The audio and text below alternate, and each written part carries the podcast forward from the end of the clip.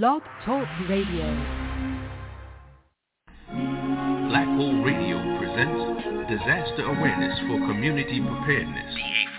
Thank you, brother. With your hosts, Rudolph Muhammad and Yusef Muhammad. People get ready, there's a train a coming. You don't need no baggage, you just get on to hear the Jesus humming. Don't need no ticket, you just thank the Lord.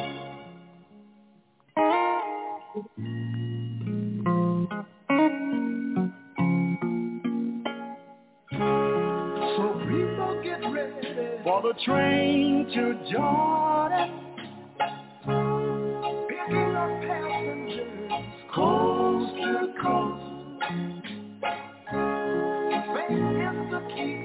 Open the doors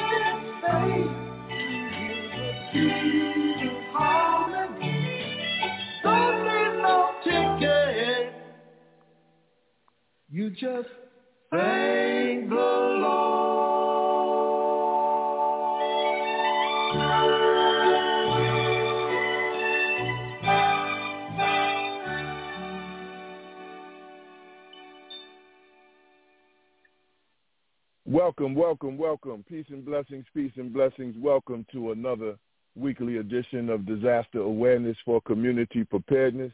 I'm your co-host, Brother Yusef Muhammad, along with our dear brother, Brother Rudolph T. Muhammad. And we're overjoyed that we're here once again, thanking the Lord as we heard from our dear brother in our opening song, Curtis Mayfield said, people get ready. There's a train a-coming. You don't need no baggage. You just get on board. All you need is faith to keep the diesel humming.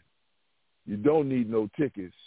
You just thank the Lord, praise the Lord, and in his name, no matter what you call him, Allah, Yahweh, God, we say that he intervened in the affairs of men in the person of Master W. Fard, Muhammad, to whom all praise is due forever thanking him for his merciful intervention, that he would find one and raise one in the most honorable Elijah Muhammad, the eternal leader of the nation of Islam.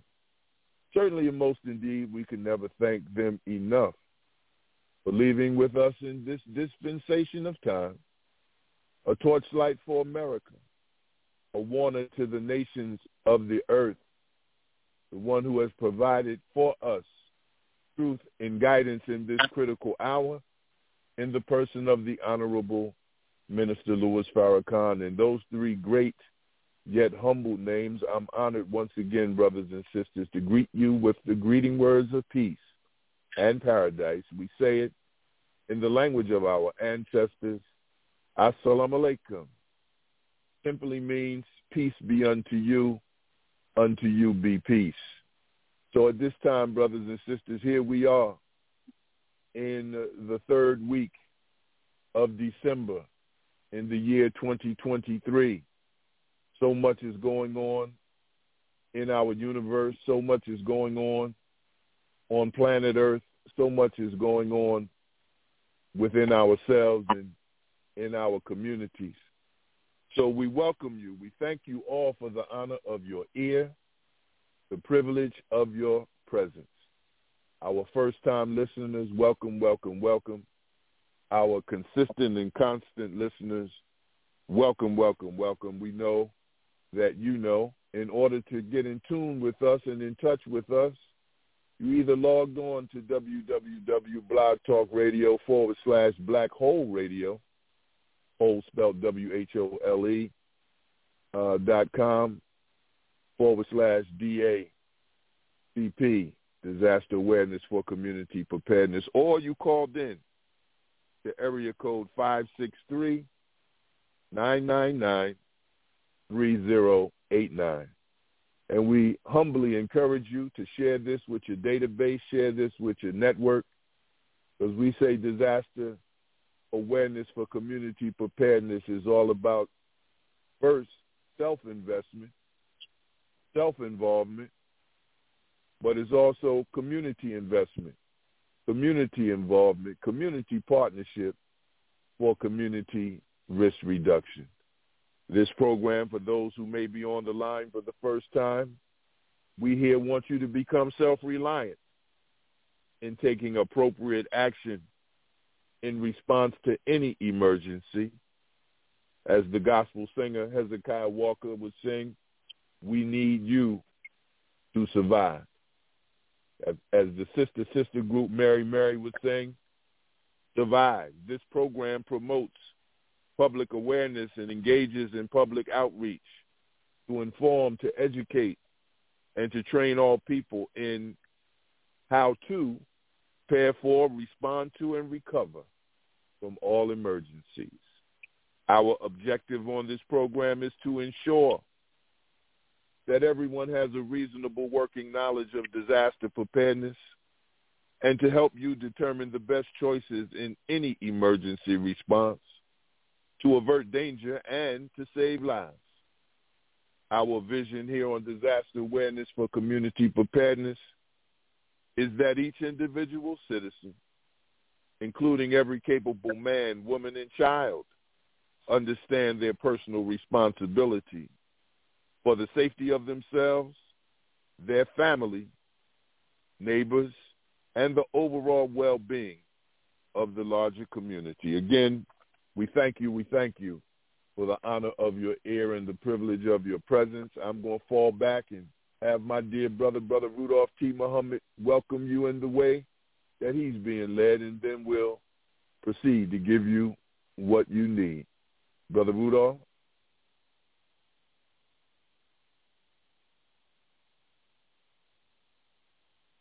Can I be heard? Yes, sir. We're reading you loud and clear, brother. Continue. I'm going to get Brother Rudolph back on. Yes, sir. Thank you, Brother Fars.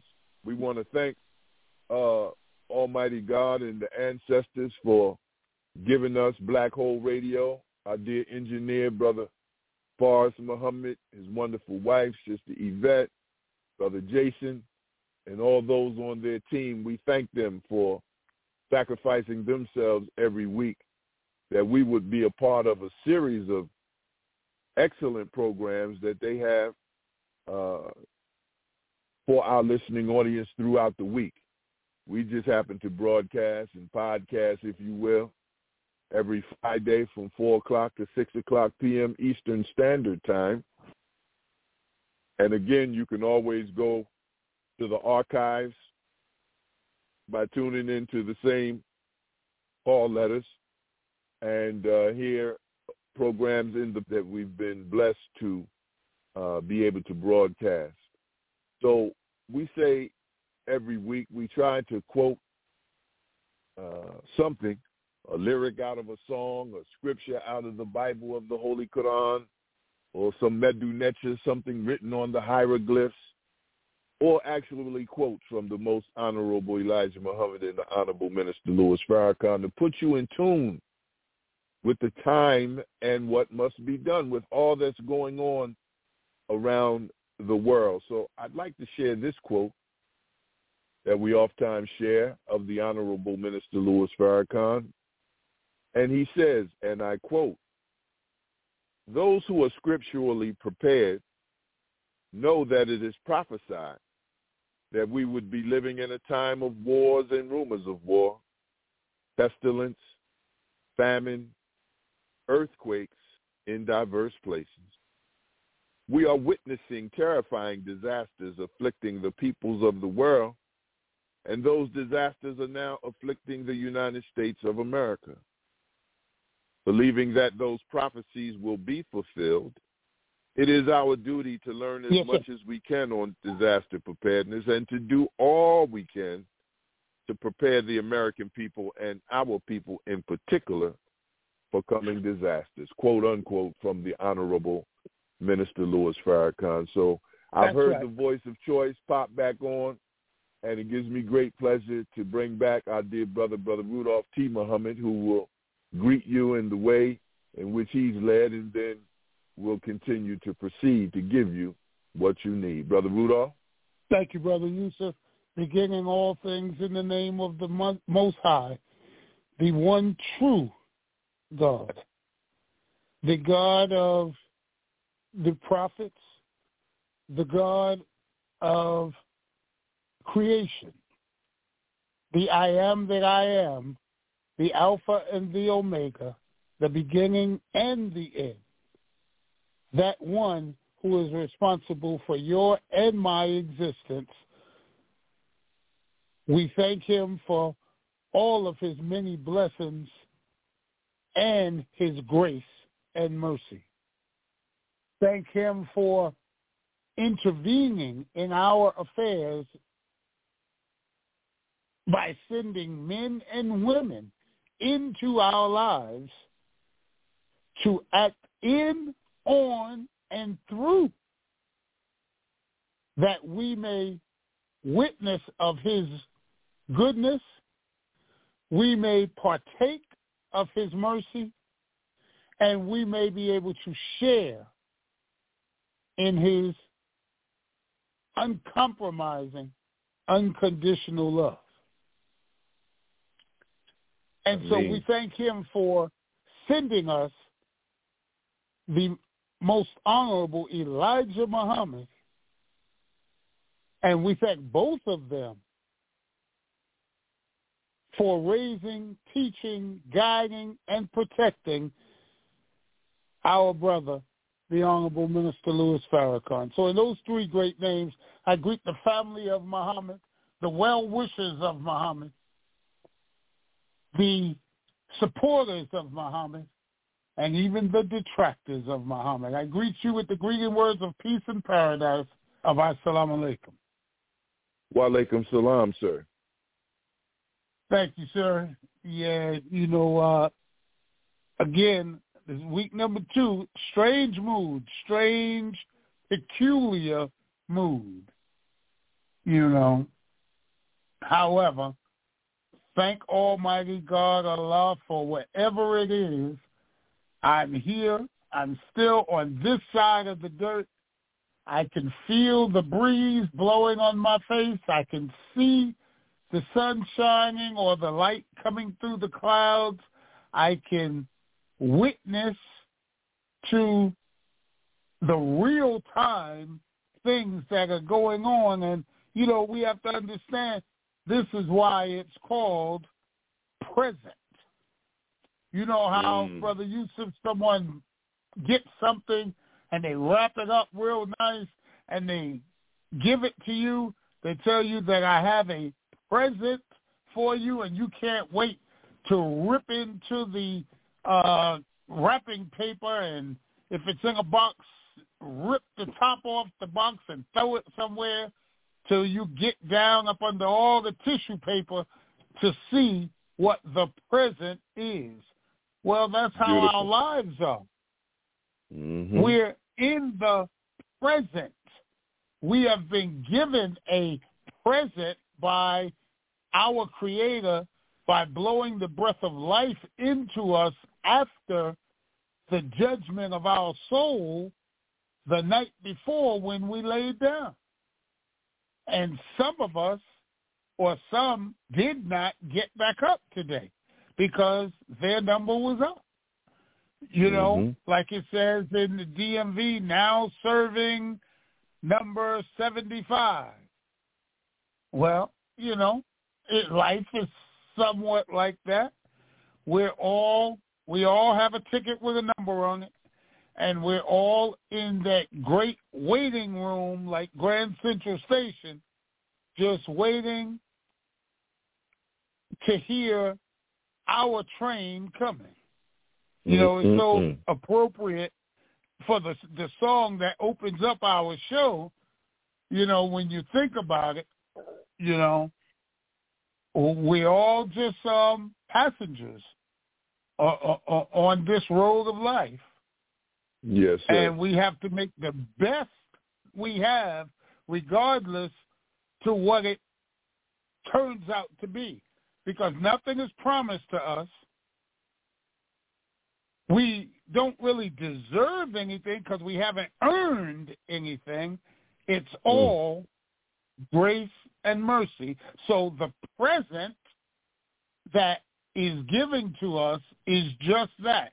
It's the here. It's the now. It's the real time. And to anything other than this, tomorrow is a dream that we pray will come true. And yesterday is the past. It's a memory that we should learn from. So right. Go ahead. as with as with an auditing, you know, when you're talking to a person and you're trying to uh straightwire it, you want to bring them to Mm. because it's only when you're in present time can you make um progress with something. You can't make progress in the past. You can learn from what happened, but you can't make progress in the past. You can't make progress in the future because it's not here. It's not really real. It's not tangible. It's a prayer that you're waiting to be answered.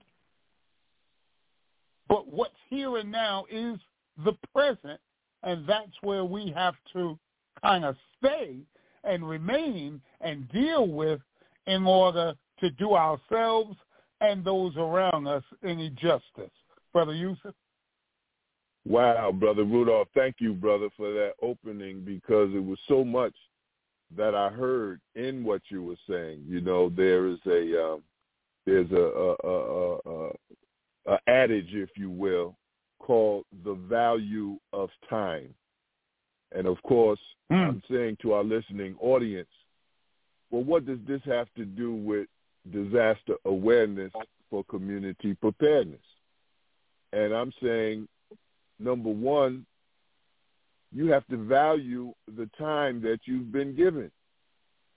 That's And so in this value of time and see it as a present. I'm to see Right. if I can pull it out of my mental Rolodex, Brother Rudolph. It says to Yes, sir. realize the value of one year. Ask a student who just got left back Wow. realize the value of one month. Ask the mother of a premature child Hmm. Go ahead. Go realize ahead. the value of one week. Ask the editor of the Final Call newspaper or any weekly newspaper Yes, sir. to to realize the value of one minute. Ask someone who just got left by a train or a bus Hmm. Come on. to realize the value of one second. Ask someone who just avoided a car accident Yes, sir. to realize the value of a millisecond or a yeah, is that what they call it? A millisecond. A millisecond. Yes, sir. millisecond. Thank you. Ask the second place, the silver medalist in a track or In swim. any race. Right. Yes, sir. That's right. It says That's it right. Yesterday is history. Tomorrow is a mystery. Today is a gift. That's why they call it the present. Yes, sir. I got through it, That's Brother right. Rudolph. Thank you for your prayers. Thank, Yes, thank sir, you, that's listening right. audience, for your good in the file vibration. cabinet. Yeah, it's I in had the to file cabinet, one. brother. I had to go deep. All you got to go do is open the drawer. Open That's the all. open the drawer and open the file. That's it. It's already there. Yeah. the value of time. I thought it was applicable based on your opening. Not to mention, uh, our listening audience don't know does not know that we lost a good friend, a good brother, a good soldier Man, uh, last night as a result of, really as we show. understand it, a car accident. May Allah be pleased with Brother Toy Muhammad's life and Yes, sir. grant his family the necessary comfort that they need in this hour. From Allah Right. we come, and to Allah we shall return. May Allah be pleased once again and forgive our dear brother of the short toy, Muhammad. Uh, such a beautiful sir. brother. And, you know, just brings it home when you talk about disaster preparedness. I know we might not be able to be prepared for everything, but we can at least reduce uh, as best we can when calamity strike, when disaster strikes. First of all, we got to Right. give credit to the Creator because we wouldn't be here without the Creator. I know you think the life germ That's of your right. father that met the ovum of your mother biologically, that's true. But when you talk about Right. sperm swimming upstream with intelligence, I think it was Yes, the. Winans that said millions didn't make it, but I was one of the ones But I did. was so the here one-. They did. That's right. you Yeah, right. yeah. The one. Yes, So- sir. So yeah, so the other thing you talked about brought to me uh the ayat or the verse in the Holy Quran, Surah or chapter number seven, ayat or verse number thirty-four. It says, "For every nation there is an appointed term, and when that Hmm. term ends, you can neither delay it nor can you proceed it." So Mm. that was the walk for Brother Toy. None of us That's know right. the day nor the hour. You know, I was having a conversation with my son earlier today, and Yes, uh, on December 23rd, 2018, the same year that the Honorable Minister Louis Farrakhan lost Louis Jr. and Mother Khadijah, lost Ju- uh, Louis Jr. May Allah be pleased with him. That was 2018. So tomorrow's Yes, the 23rd of December. And That's right. on the 23rd of December, I lost my son. May Allah be pleased with Brother Dion. I'll be pleased with that. Yes, sir. I mean, in 2018. So, you know, from the earth we come, from Allah we come, the essence, and to Allah we all shall return. And the most honorable Elijah Muhammad said, if you want to get out of this world without dying, you should have never been born. It's just That's right. mathematics. It's just mathematics. So thank you, Brother Rudolph, for being led the way you were being led. Uh, I want to get back to our, letting our li- listening audience know really value your time.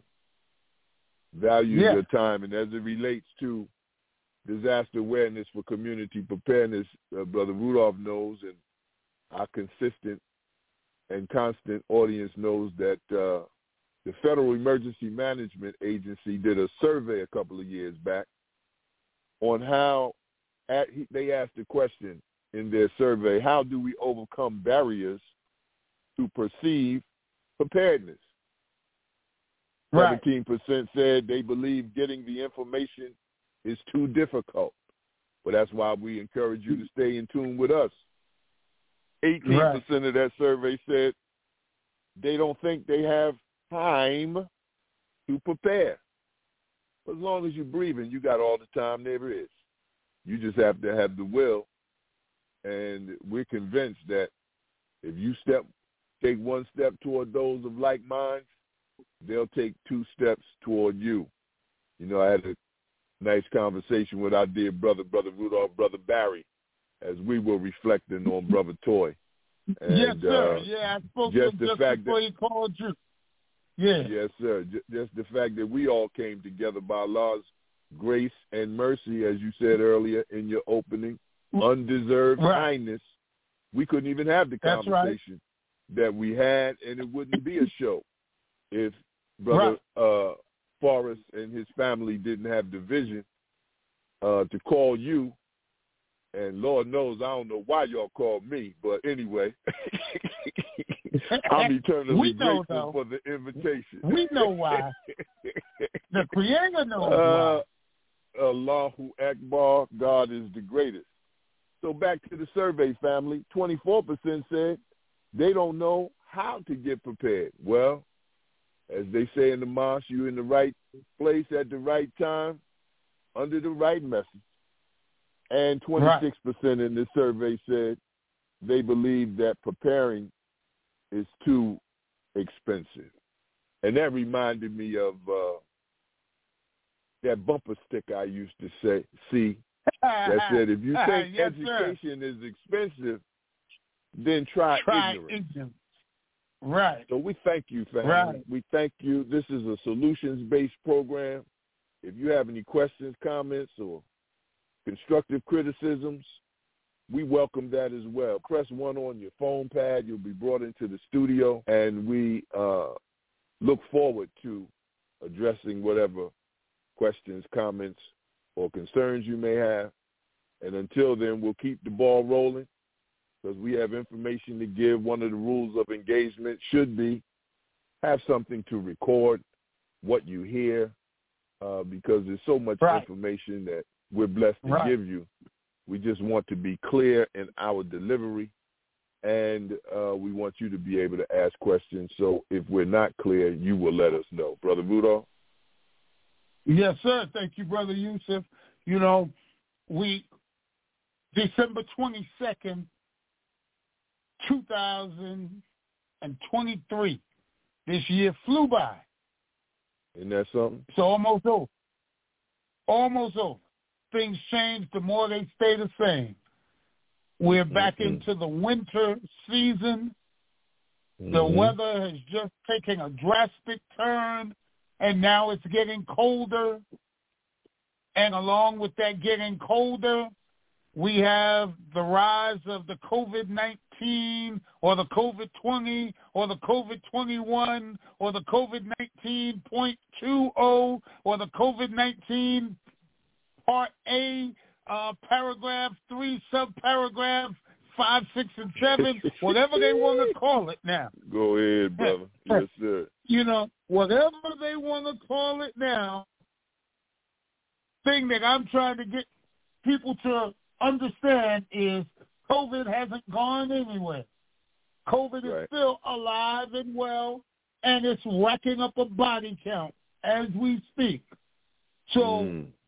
wherever you may find yourself, Listen. let's uh, be careful. Let's be cautious.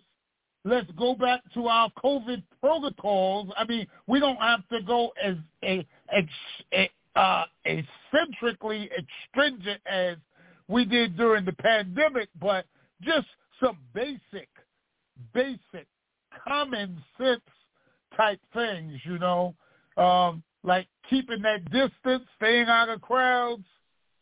Uh, you know, hey, if you are in a crowd somewhere and people coughing and honking and stuff, and they won't put a mask on, you put one on. Protect Right. yourself. You know, That's right. uh, you know, hell, stay out of crowds if you can a, a, at all help it.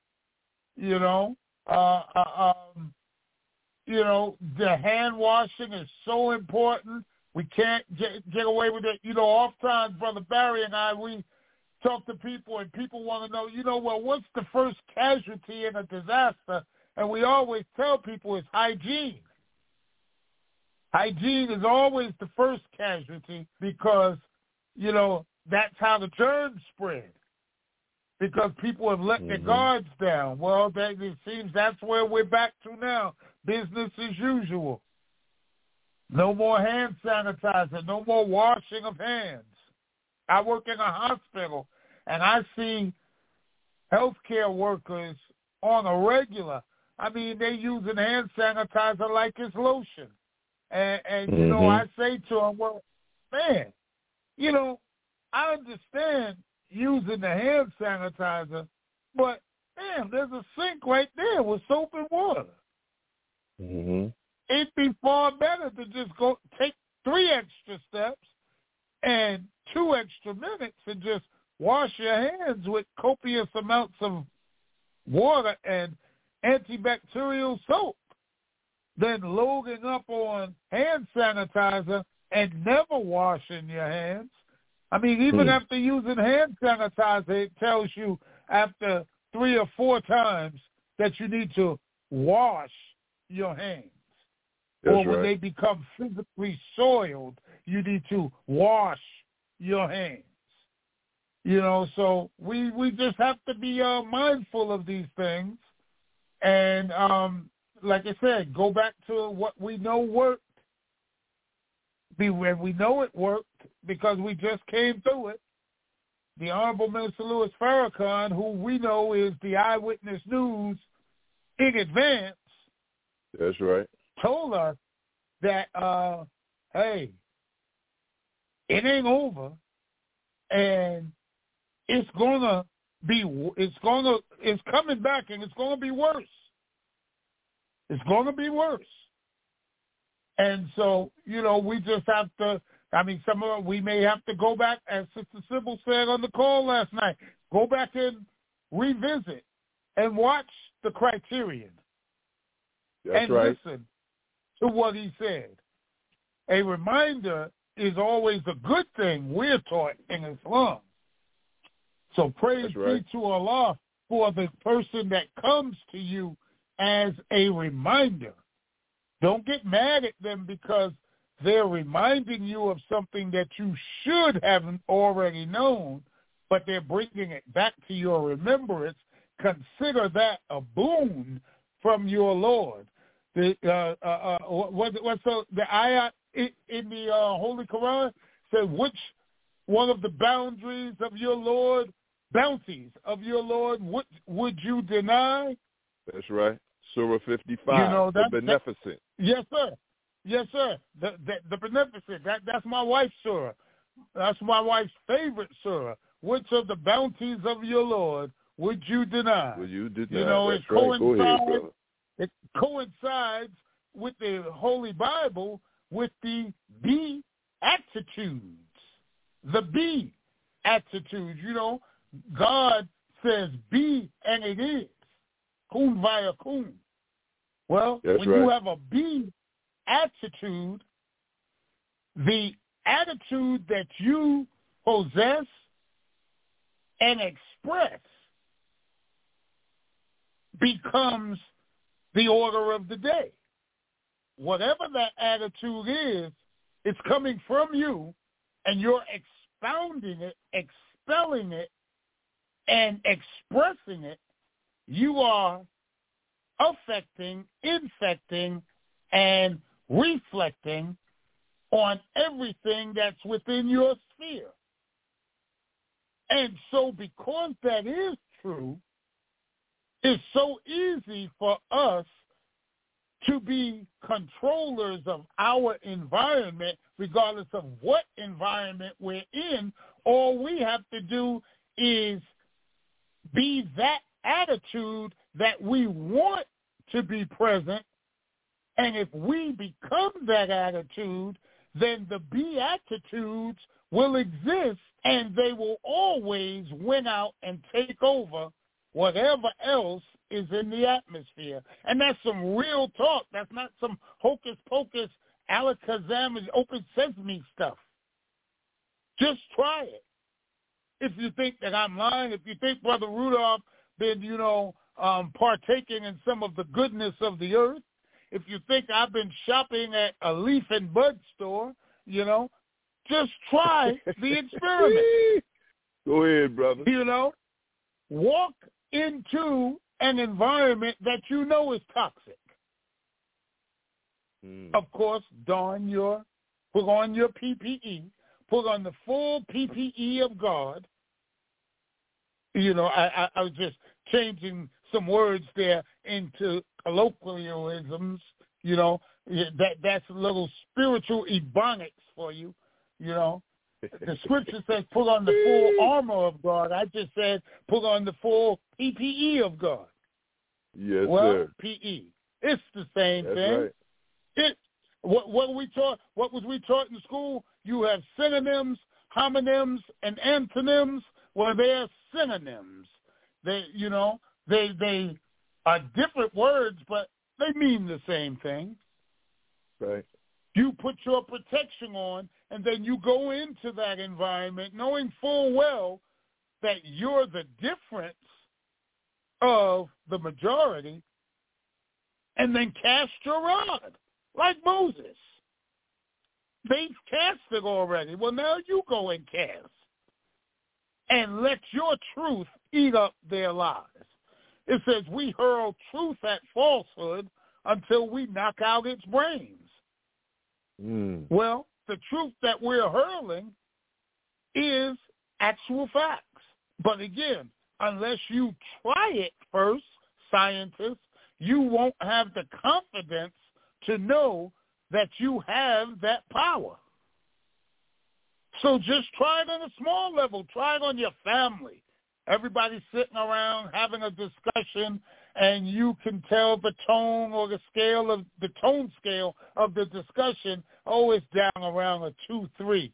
Now you come in and interject something into it and bring that tone scale up to a five, six, seven, or an eight. Then you know that you have the power and the ability to do it. On a larger scale, you just have to build up your confidence first and have faith in what you're doing and just go ahead out there and do it. Or you could not do it and you what what's the best way for evil, wickedness or bad people to take over? Good for good people to do nothing. So be the good in the equation. Be the positive in the equation. Be the positive force in the universe. Be the clean glass next to the dirty glass. Brother Yusef? Uh, thank you, Brother Rudolph. Again, uh, we're asking our listening audience, feel free to press one on your phone pad and come into the studio to ask any questions you may have. We're approximately at uh, 4.38 p.m. Eastern Time. So we have plenty of time, at least an hour and a half or so, to engage you. And uh, as we continue to move forward with the information we have, I, I want to thank you, Brother and Rudolph, we for proceed to give you ahead. what you need. That's what they say. Shout out to the hip hop Right. artists, 50 years of hip hop. But as he was talking about putting on that armor of God, you know, don't forget those three W's that he talked about. Wash your hands. Wear a mask if you deem necessary. And watch your distance. Yes, Don't sir. forget that. That's your PPE, your personal protective envelope. When you put a letter in a trifold in a business envelope, you seal the envelope to protect the letter. That's what PPE Right. stands for. And uh, though I've been retired from the profession for maybe seven years or so, eight years or so, I still remember and probably will never forget my firefighters' PPE a helmet with a flashlight on it, a mask to protect my head under the helmet, my my my my nose, my mouth, my neck, a coat, turnout coat they call it, pants, Yes, sir. boots. That was the firefighters' PPE. Of course, we had the self-containing breathing apparatus on our back, and we had various tools to protect us depending on the situation or to help us with, uh, I was getting ready to say breaking and entering, but that was my other past. That was my, we don't need to go into that. Wrong audience. yes, sir. They call it something like that. Like like Brother Rudolph said, it was, it's a synonym for forcible right. entry. Right. For forcible. Same thing. Forcible entry is what they call it in the fire service. but the point is the PPE. and the spiritual Right. colloquialism, I know enough to know about in the Ephesians, the book of Ephesians, six chapter, somewhere in there. It says, put on the whole armor of God that you That's what it says. yourself from the wiles of Satan. And that The is wiles. another helmet. Is a helmet of salvation. Right. It's a breastplate of righteousness. That's right. It's a shield of faith. Yes, it's sir. A sword of the spirit. Right. It's the belt, the belt of truth, and Right. the feet shotted with the gospel. So all of the above, family. Just a reminder, as Brother Rudolph said, a reminder profits the believers.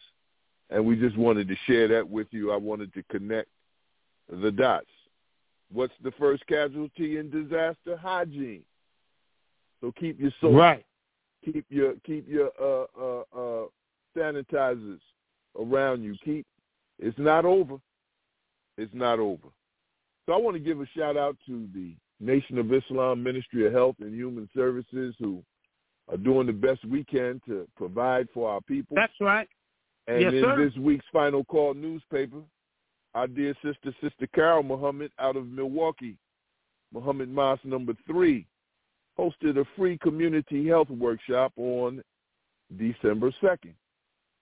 Workshop Right. stressing the importance of growing our own food to reverse disease. This is disaster awareness now for community preparedness. They had That's the right. subject matter expert, our dear brother Will Allen of Growing Power, Right. presented a session entitled Urban Farming, Growing Your Own Food during this health workshop. It goes on to say that um, the, the, the health workshop was called Reversing Diabetes and Other Autoimmune Disorders Naturally with Nutrition and Alternative Therapy. It was held at the Atkinson Library in Milwaukee. Uh, the, the article in the final call dated December 26, 2023 goes on to say, according to the Centers of Disease Control and Prevention, otherwise known as the CDC, their website, it says black people experience rates of poor health and disease in a range of health conditions, including diabetes, hypertension, obesity, asthma, and heart disease when compared to their white counterparts. The life expectancy among blacks is four years lower than that of whites.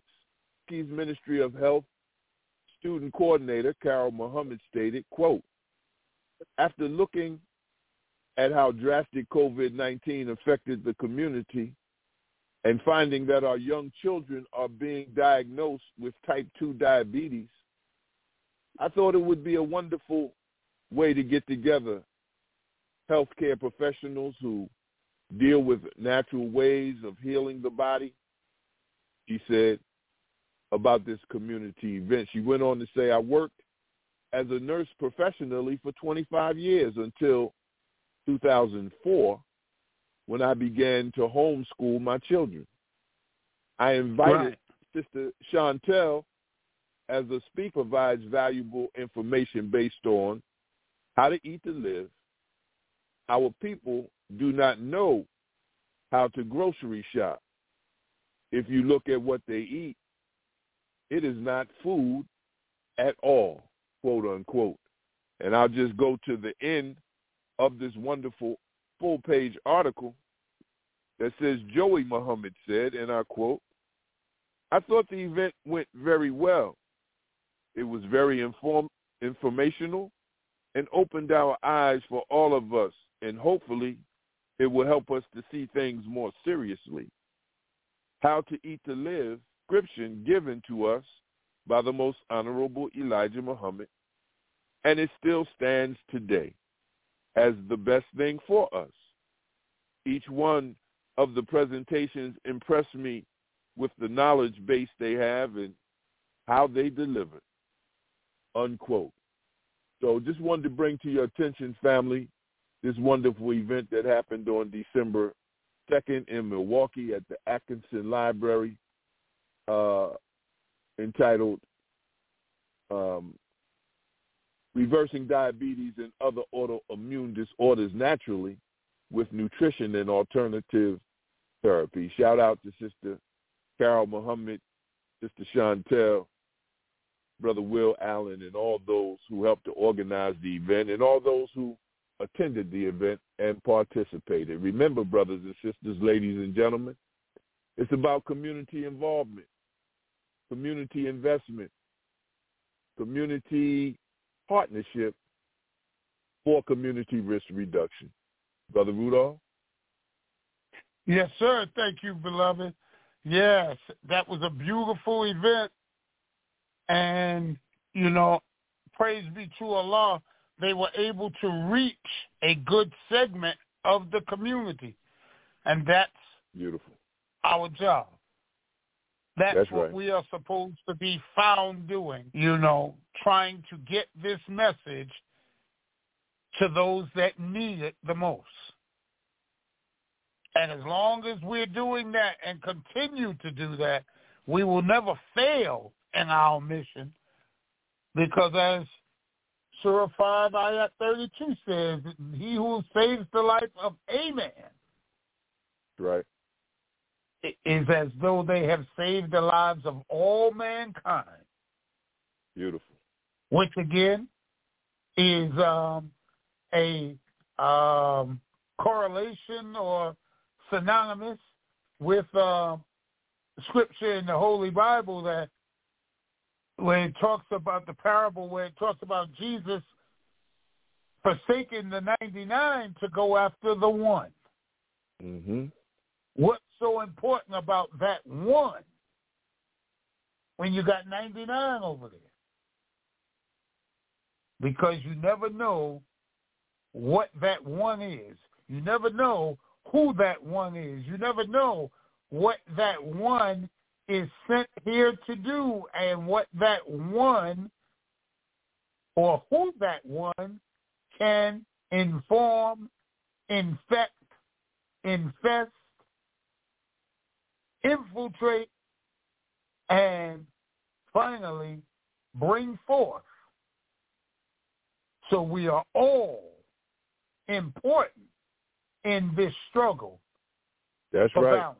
In, in, in this, this, uh, you know, that Milton Bradley uh, uh, uh, board game, the game of life. Mm. Yes, but we're playing it for real here.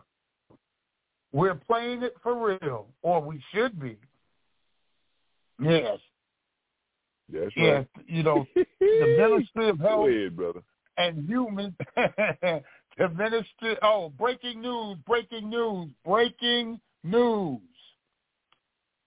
Fresh off the wire, brother Yusef.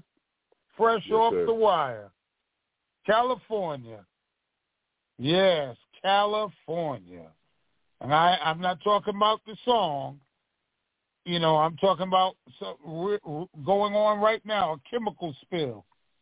Mhm. Numerous emergency services, including hazmat and other agencies, are currently on the scene in Mission Valley, California, where a mass casualty incident has been declared due to a chemical spill.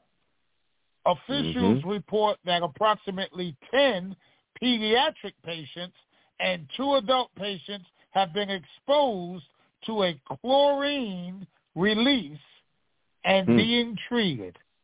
It's not a good thing. Chlorine. Chlorine. Chlorine gas. Yeah, so we'll we'll um, keep you abreast on this story as the facts come out more and more. But just know this is going on in Mission Valley, California, for all of our West Coast people or people who have family on the West Coast in that area. Um, give them a call and um, make sure your your your your people are okay. Man, That's chlorine gas. Yeah, we we have been um, And Brother Yusef, I, I have to thank you because on a regular basis, you fortify us with so much data intel on on that should be plastered across the uh, headline of the news that sometimes we don't see in the news, but are definitely newsworthy. That's right. All there have been so many chemicals. Yes, sir. There have been so many chemical spills over this in this last year. Especially look at Ohio. You know, they're Mhm. still reeling from hmm chemical spills and the dangers that the long-term dangers. You know, and then on December 19th, more than 600,000 customers were without power in seven northeastern states on Tuesday morning as a powerful Mhm. storm drenched the region. The majority of the outages were in the main were in Maine, where about 429,000 customers were without power, followed by Massachusetts, where about 133,000 lost power, according to PowerOutage.us. Thousands of others in Connecticut, Rhode Island, New Hampshire, New Jersey, and New York were without power, according to that site. So, th- you know, that was just on December 19th. You know, and then, you know, prior to that, on December 19th at 8.51 p.m., at Mm. least 131 people were killed and hundreds more injured after an earthquake hit northwest China. State media, uh, the media reported. Again, that was on that same Tuesday as rescue teams scrambled to reach survivors in sub-zero temperatures. So again, you know, I don't, you know, these things are happening in the news every day. As we every day. speak, that's right. Right. There's some things that's going on right now. They hear about it as you watch the news may not. Okay. A um here's another one. And I'm just gonna briefly just talk Iceland volcano erupts after weeks of warning. Another one? Uh, oh no, this is from. I'm just talk- this was also on December at 4:26. So on December 19th, you had a volcano erupt, you had a major earthquake, and you had a major storm that knocked out power to the northeastern seaboard. Not to mention the So mass three- shooting that took place in Prague. Four different regions of the world. You had right. four major disasters happen almost at the same time or simultaneously.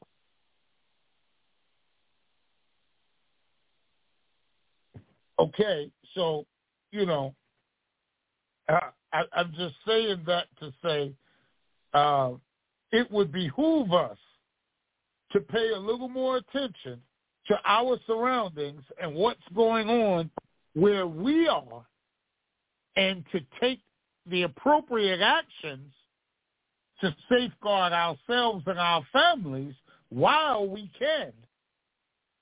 In the church, Right. Brother Yusef, you know, there was a song that we used to sing. It said, I believe I'll testify while I have a chance because I may not have this chance anymore.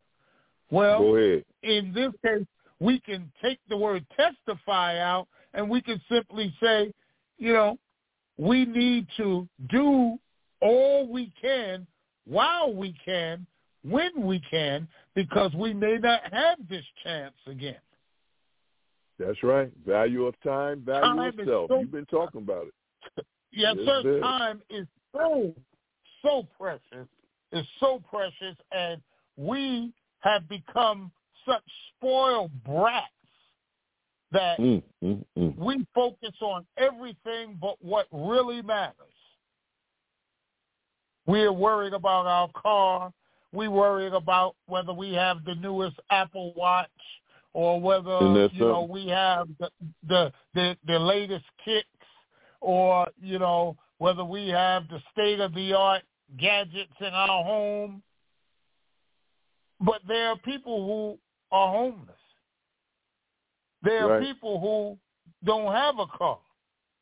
There are people that don't have kicks to put on their feet, but you got 15 pair. Why don't you give them a pair?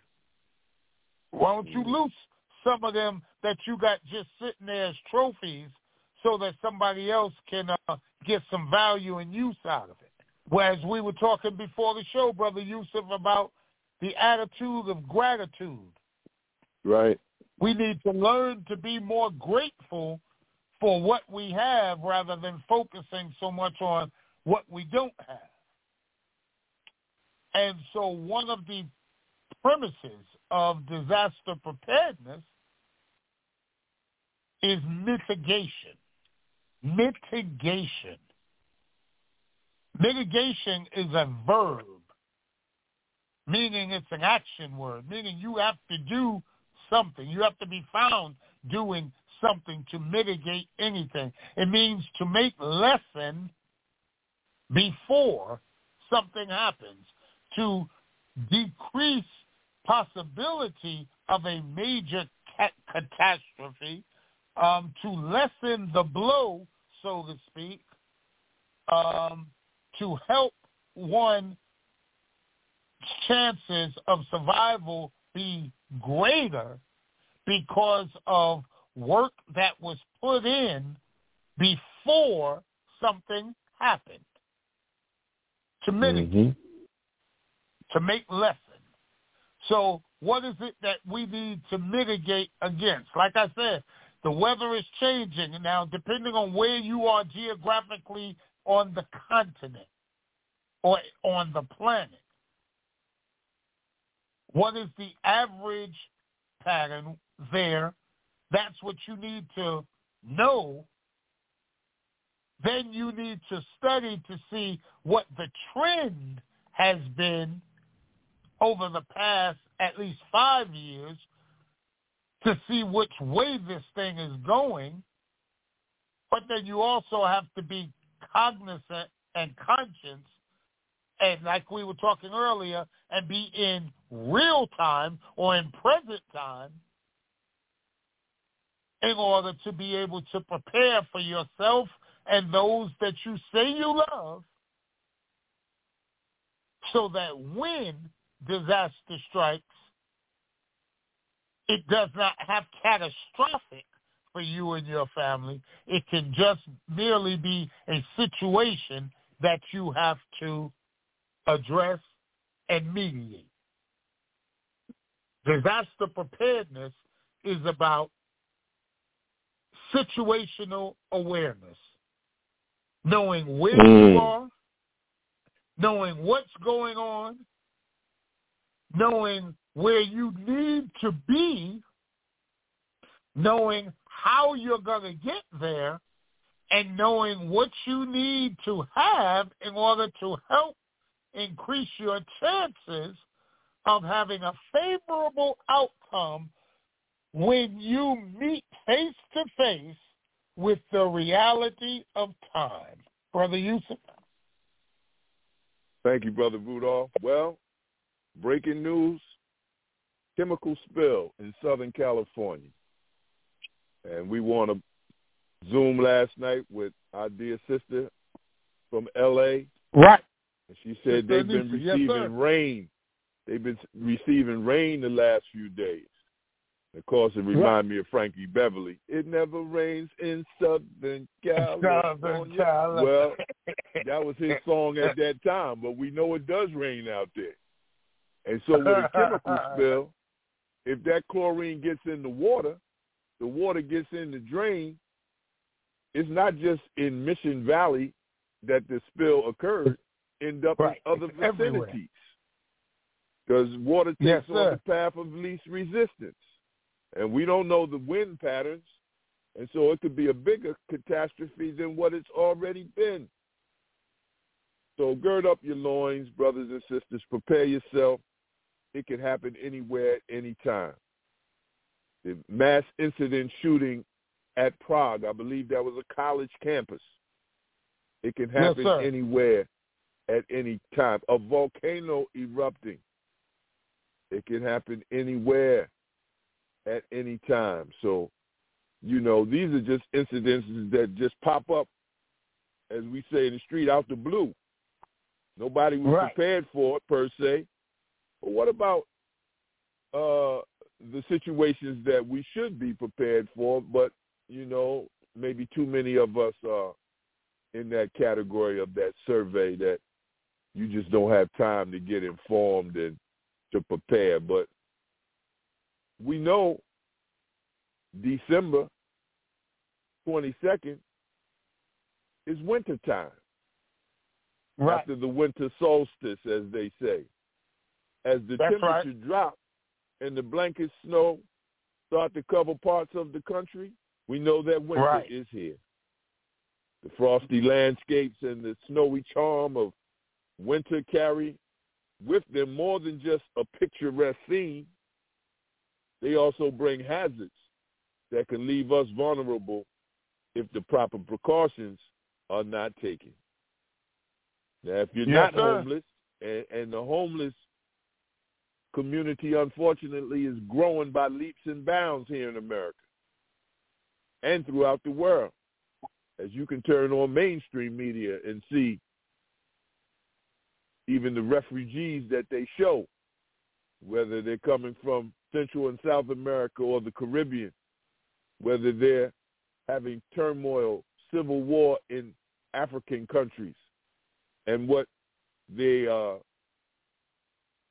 consider, quote unquote, the Middle East. There are quite a few homeless people growing by leaps and bounds. Yep. That's a disaster. Yeah. So I just That's say, correct, as Brother brother. Rudolph said, let's consider that. And I, I have to say, even my family members are amongst that group of people. So, catastrophe in and of itself, disaster in and of itself, but it's winter time.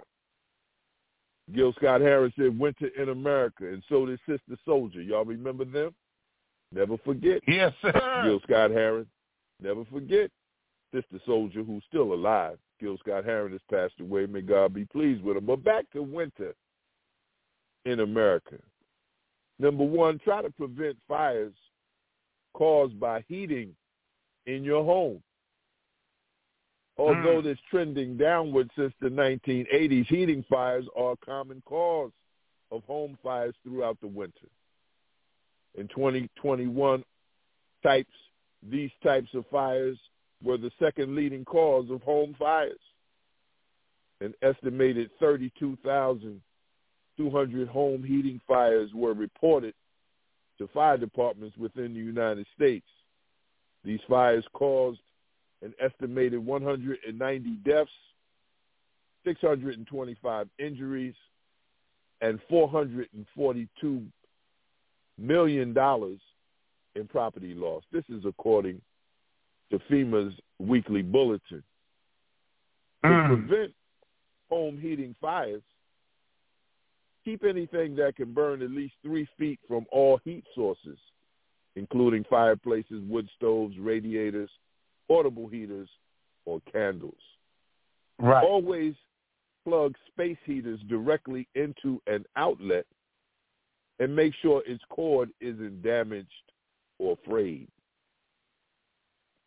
Maintain heating equipment and chimneys if you have one by having them cleaned and inspected each year by a professional. And then you can go to the U.S. Fire Administration's homepage to learn how about to uh, how to prepare for and prevent home fires, including tips for individuals with disabilities and older adults. Now that was number one, prevent fires caused by heating your home. Number Right. two, as Brother Rudolph reported what happened in the Northeast because of the storms, particularly Maine, the state of Maine. Number two, prepare for power outages.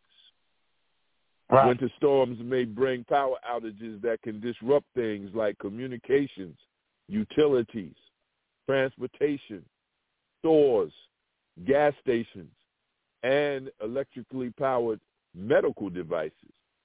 It's important to be prepared for power outages. One, you might want to keep freezers and refrigerators closed. Throw away any food that has been exposed to temperatures 40 degrees or higher for two hours or more. Unusual odor, color, or texture may come as a result of uh, food spoiling. If you Right. have a generator, only use it outdoors and away from windows. Yes, Do sir. not use a gas stove or oven to heat your home. And we know many of us sometimes don't have any other choice. Uh, next, disconnect appliances and electronics to avoid damage from electrical surges. And remember, we're talking about preparing for power outages. Have alternative plans for refrigerating medicines or using power-dependent medical devices. Go to a community location with power if cold is extreme and you can't heat your home. And lastly, familiarize yourself with your utility provider's procedures during a power outage, including how to report an outage and how to stay informed about estimated restoration times. So that was number two, prepare for power outages. Number one was prevent fires caused by heating in your home. And number three, stay safe during winter travel.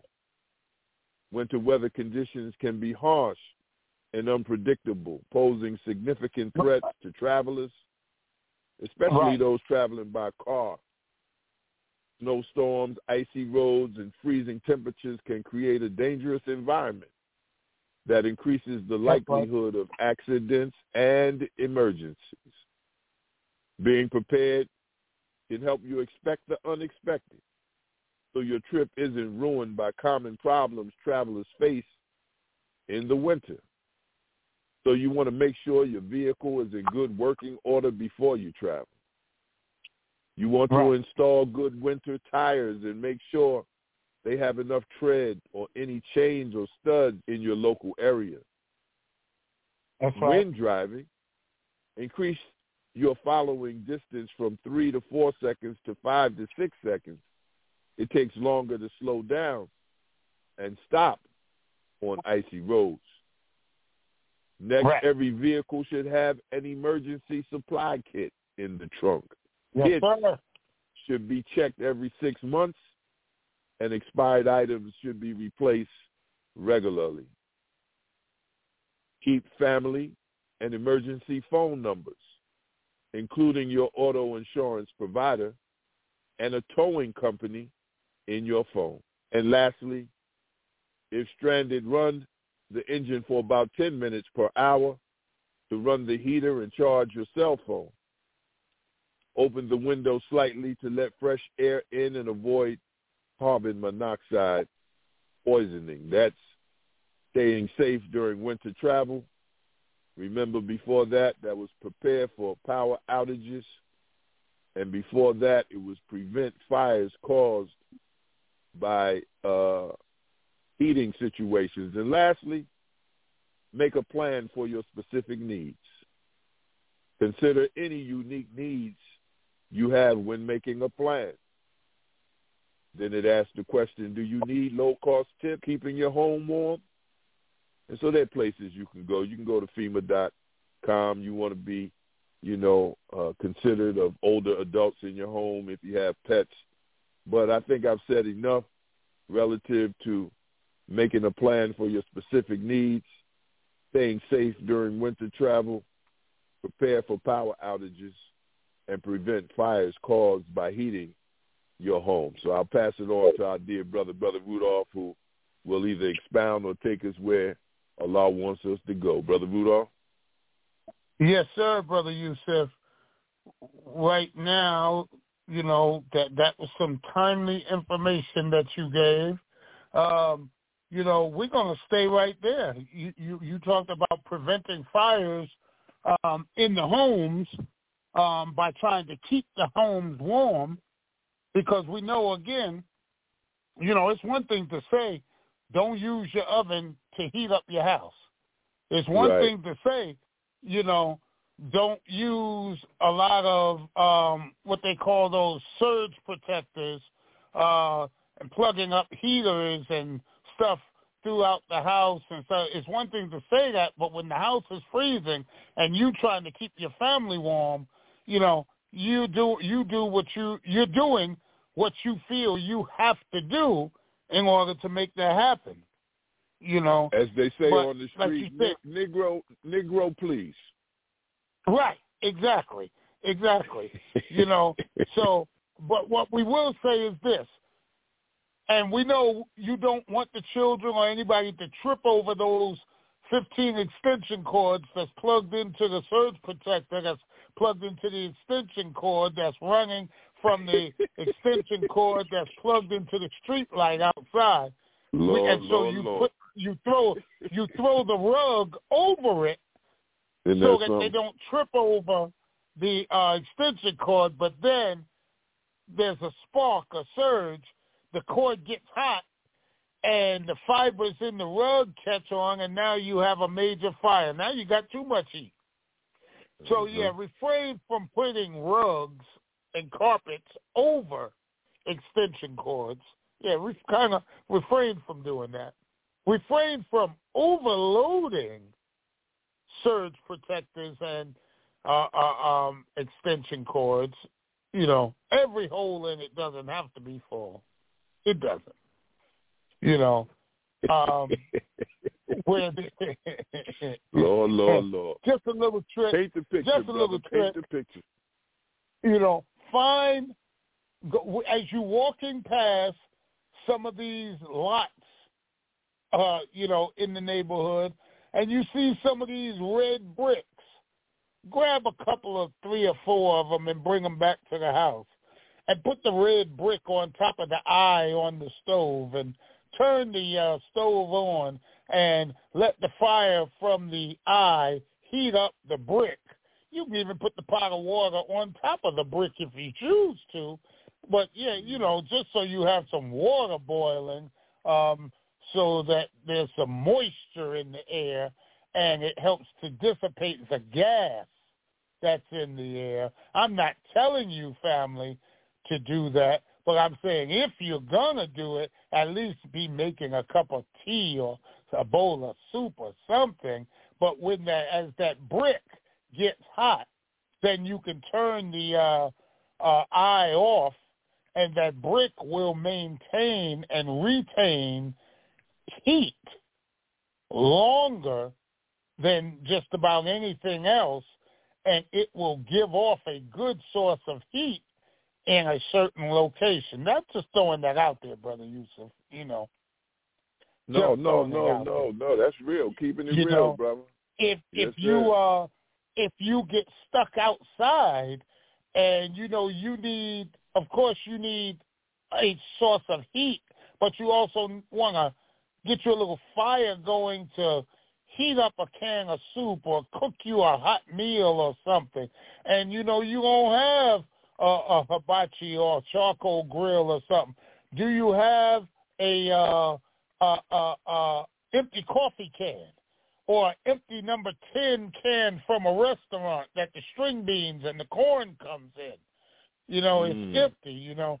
You uh, find a roll of toilet tissue and put it in there and pour some alcohol on it. Now, the uh, higher the proof of the alcohol you get, the better the source of the fire you're going to get. So like 70% alcohol and just drench the roll of paper towels or drench the um, roll of uh, uh, uh, toilet tissue inside the can and then light it, you'll have enough heat to cook you a meal as well as to heat up and keep yourself warm for a couple of hours. But that's just you know, just just just throwing some things out there. You know those those um cardboard fillers to the paper towel rolls and the toilet tissue rolls when all the paper is done. Well, Mhm. those right there make excellent fire starters. Mhm. you know, whether it's in a, a chimney, whether it's in a fireplace, whether it's in a a, a, a grill, whether it's you know outside in the uh the garbage can on the corner. You know, brothers can work it out corner. You know, you know where the That's brothers uh, uh, uh, get together and they mentor the older brothers mentor the younger brothers while they um pass around the libation to uh uh you know the blackberry brandy to help keep your insides nice and warm brother yusef you know what i'm talking about i mean Oh, the brother, listeners you- may not know they may not know that but, but you know this brandy is just me and you talking. Right. This The hell me with and you Vicks talking Vapor right here. Give me the come on man come on brandy. now come on man. Lord, Lord, Lord. right. Right. That's a poor Brothers and person's Vicks vapor rub. Yeah, yeah, we just talking about thinking outside the box, and we talking about Right. disaster awareness for community pet on a shoestring budget. There you go. Where's Sister Sidester at when I need her? Disasters on a budget. right. Right. That's right. Yes, sir. Shout out to Sister Sajda of Mosque Number One in Detroit. Indeed, Yeah. that's right. Disasters on a budget. Telling you, yeah, so you that's know, real. these, these are just some things, family, that you know that are real. They are real. Like I was talking about coming to present time. This is present time. Okay, all right. That's right. There ain't nobody. Uh, ain't nobody telling you to go on no website nowhere and order nothing from Amazon and spend all of that money. Hey, you got the stuff right around you. Learn how to use what you got right around you. Adapt and overcome your circumstances. Yeah, that's what you need to do. Okay, That's you have enough stuff. If you live in the hood like I do, you got enough stuff that you can keep a fire going a long time. There's a lot of stuff to burn in the hood now. I ain't saying burn down nothing, but there's a lot of stuff that's already readily available. There's wood just laying around. There's things that can burn ju- that's just laying around, and you can always find a garbage can or something to put it in. But you just got to be careful about those embers because as those embers burn and go up into the air and get carried by the wind, they land other places. And if they land in a real dry place, it can start a major fire somewhere. So that's just something to think about. You know, these are just things to make you go, hmm. Okay? But again, your right. primary focus is to keep warm because that's what you need to do. Keep warm for you and your family. Okay, all right, all right. Now you're gonna put that plastic on them windows, right? Okay, hold on now, hold on, Speedy Gonzalez. Hey, I want you to think this out first. Okay, you got four windows in your house. You can't put plastic on all four of them because if you put plastic on all four of them, now you have no oxygen in that room. And as just as nature and science goes, everything that lives needs oxygen, but that includes you and your family. Okay, so you need a source of fresh air and oxygen. So if you're going to tape up three of the windows, leave one of them uncovered so you can have some fresh air. I'm just saying, though, Brother Yusef. I'm just saying. that's it. No, that's beautiful. No, that's beautiful. That's beautiful. Oh my goodness. if that's not thinking outside the box, that's survival. survival of the fittest. You don't want to just go by what uh, technically you, you, it's being suggested. You know, we're very innovative as a people. We had to be right. coming out of the enslavement process. Then, but we also are original by nature. And so right. yes, we were the ones who taught the other folk of fire, the science of fire. you Yes, understand? so that's again the value of yourself, knowing the value of yourself, knowing uh, uh, uh, the knowledge of yourself. And once you know the knowledge of yourself, you'll have the value of time and understand the significance of what it takes to survive.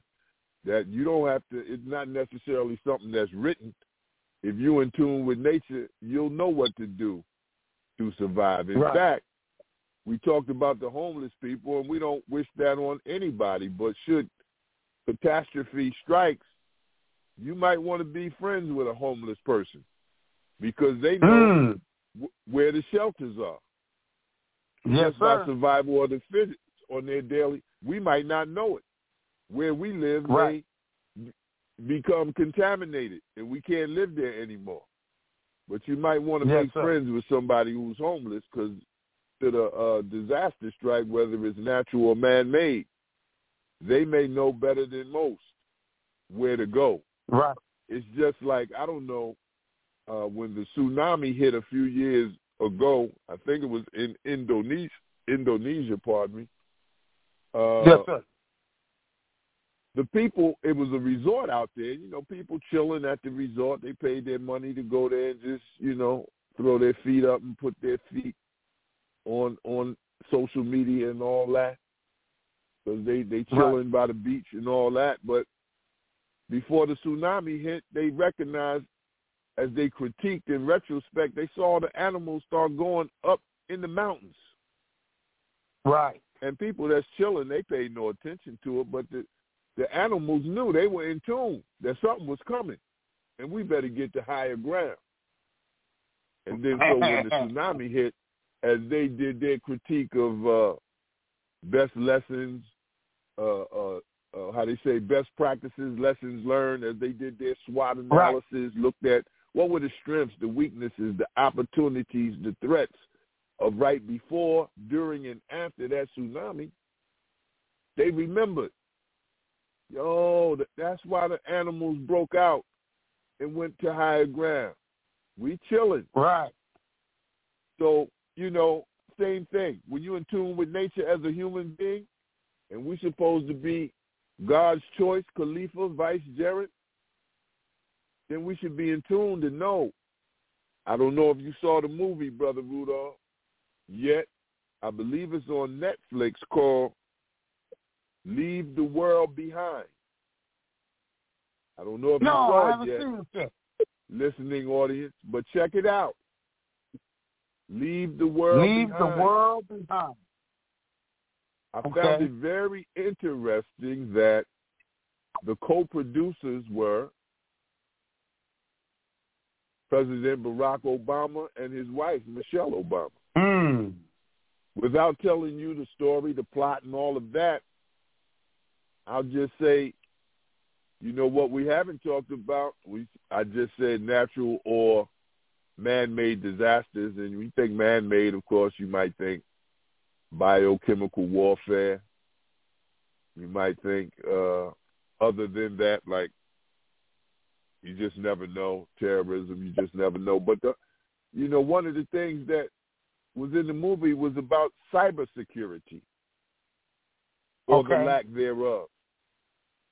And Right. So what will happen to us as a people if somebody hacks into your network? That's disaster in and of itself. It used to Hmm. be a time, Brother Rudolph, where we remembered family and friends' phone numbers by heart. Oh man, please, please We we we try and we, we remember one there. of them now. You may you may have a stroke. Yeah. So- so- Throw a clock. so I just wanted to, you know, I'm not. I don't know that they making more money if I say, you know, check out this movie, Leave the World Behind, but check out the movie, and then we can Right. discuss it at another time. Right, that's but a training if the title is That's a tra- if the title yeah exactly a training film. If the title is "Leave the World Behind," and I don't know, it sounds something like "Come out of her, my people, and be not partakers of her sins and plagues." Come out of her, my people, for sins have reached up to heaven. But we'll discuss that at another time. But I just wanted to emphasize if cybersecurity gets hacked, then again, as the young people say on the street, we might be asked out. For real, for real. In addition to to to to the to the weather and all the other things that we've mentioned thus far on this program. But let's let's let's let's let's turn it up. Let's turn it up from thinking outside the box in our last half hour since nobody's calling in and we still encourage our listening audience to call in. But you know, there was some conversation in our community recently about building our own hospitals or medical facilities. I know our dear brother, brother Captain Dennis Muhammad, he's been strong on that campaign recently because of the physical challenges he's going through in the last year too. And then there are others in the Ministry of Health and Human Services who have also brought that question up, and there's some that have their own medical facilities. It's their private practice. But in terms of an institution, are we even thinking the need to have a medical practice or a building or even virtual and what that takes? Of course, it's going to take some staff and some organization. It's going to take some equipment and some systems. Take some information and some data. And it's going to take some sites. And of course, Brother Rudolph, you know from your profession there are other things that it's going to take to have a comprehensive uh, medical center in terms of the legal legalese of what we can do medically, whether it's on site, a physical building, or Right. whether it's uh, through social media, Zoom, and and the like. What's your thoughts on that, brother? Boo? Well, well, that's just one thing. That's just one thing. That's just one thing, right? And then the other one is this. We talked about time the chemical spill in Southern California. We talked about the volcanoes, the mass incident shootings, and the storm in the Northeast that took place last week. Now, with all these type of incidents, brothers and sisters, ladies and gentlemen, we know that it takes organization. And from our vantage point, there's something called in the fire service, and it started in the military, called the ICS, the Incident Right. Command System, where you Yes, talk sir. about the need for planning, the need for operations, the need for logistics, the need for resources, both human resources and financial resources, and the need for communication and coordination. Those are the basic components, six. I mean, there are other variables that you can entertain, but those are the six basic components to an incident command system. Again, planning, operations, logistics, resources, both financial and human, coordination.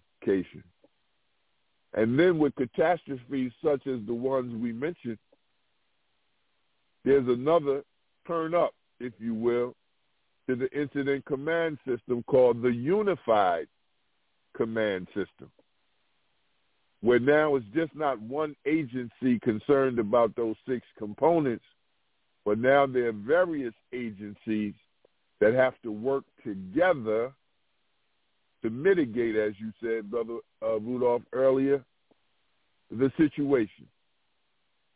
And so, you know, you might have the fire department, the police department, the P- Department of uh, Public Works. Uh, uh, uh, what do you call that? Uh, like you said, with the chemical spill, you call in the EPA, the Environmental right. Protection Agency. So that's unified command. That's different agencies. So we just wanted to take it up, and many of our listening audience are subject matter experts themselves, professionals themselves. So I just wanted to throw those three things out there and have you respond to it as you see fit, uh, Brother Rudolph. The need for a hospital, whether a physical building and or virtually, and either the incident or the unified command system. Man, man, man. Oh man, yeah, yeah, yeah. Now we talking. now we talking my language here. Yes, Go sir, ahead, brother. Uh, you on it, brother. You on it because several major hospitals right now in the emergency departments, and the average wait time in the emergency rooms right now is about eight to twelve hours. What? Wow. And it's only gonna get worse. It ain't gonna get no better. So now, you, what we and, and, and then he, he, it's a couple of things going on. So now, the healthcare system and all of the things that were put in place during the pandemic are being repealed. So Medicare is now being cut from people. Um, right. uh, private insurance is now being uh, taken away from people. It's not a, as affordable as it was. They're not making sure everybody has access to um, uh, uh, resources to get any kind of help. So now people are back to using the emergency room as the doctor's office. Right. So yeah. in the in in in a uh, in the real world, what should happen, or let me just say, in a uh, not the, the real world because we are in the real world, but in a um, in a better world, what Best should case happen is- scenario. Uh-huh. Yes, sir. Yes, sir. Thank you. Yep. What should happen is the emergency room should only be used for emergencies.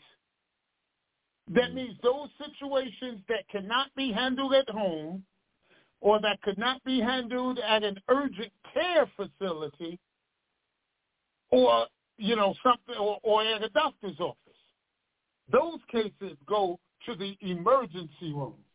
But now, like I said, everything is going to the emergency room. So if, and, because we do not have care centers, emergent care centers, emergency rooms, or hospitals, we're at the mercy of our open enemy Mm-hmm. to do whatever it is they want to do to us once we check in there. Mm-hmm. And I'm going to make this statement as a healthcare provider. And I know my wife, she chides me and gets me on being Dr. Doom. So I'm going to round out my statement. If you have patience with me, at the end I will level off my statement. But the first part of my statement is whether it's medical health or mental health, when you make the decision that you can no longer deal with the circumstances and you decide to go in or check your loved one in to one of these facilities, you're playing Russian roulette with your life or with their life because you're at the mercy of whoever is on the receiving end and working in those places. Now, Hmm. there are some wonderful, caring, compassionate, kind individuals that are healthcare providers that work in these facilities. Mm-hmm. But there are also some nightmares that work in there. And more often than not, you're going to come into uh, contact with those nightmares before you come into contact with the angels that have been dispersed in these places for you. Hmm. So I just want you to prepare yourself for some things. Don't expect the people that you're talking to to understand your methodology for coming into the place. No. For them is why did you even come here? If you're not going to take the medicine, if you're not going to do the test, why did you even come? Mm. Never mind that you have the right to refuse any treatment that you choose to. Their question is, why did you even come? Mhm. Maybe the procedure has not been explained to you to your liking or explained in detail enough for you to understand exactly what's going on, and so you have some reservations. Maybe you don't want to take that medication just because that white coat said to take it because they have not taken done their due diligence in making you feel comfortable enough with their medical knowledge and with their ability or even with their level of compassion for your suffering. Maybe Mhm. those are the, uh, those are the issues. Mhm. But that's not what you get. What you get is, well, either you take the medicine or you don't. Discharge them. Get them out of here. And now you're worse off than you started because now you're leaving with the same problem that you came with. But on top of that, now you're leaving with a bad attitude too, and you're frustrated because of how you were just handled. So you leave that emergency room and you go to another emergency room just to start the process all over again after you just waited eight hours just to be disrespected. Now you're going to start the process all over again. Mm-mm-mm. Doesn't look good. I, I know I'm not painting a, a, a cheery picture. Well, now let me round that out by saying this. When you get ready and go to an emergency room, an urgent care, doctor's office, or whatever, I want you to keep this in mind. The people that you are talking to, they're not smarter than you. You know better off what's going on with you than they do. Mhm. However, what's happening is it's called a transference. You're going to transfer some information to them.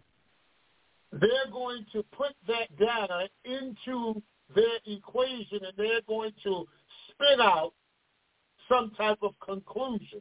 Does that necessarily mean that that's your conclusion? No, that's just the um, overstated conclusion based on the data that was input. Now, here's the other thing you have to remember.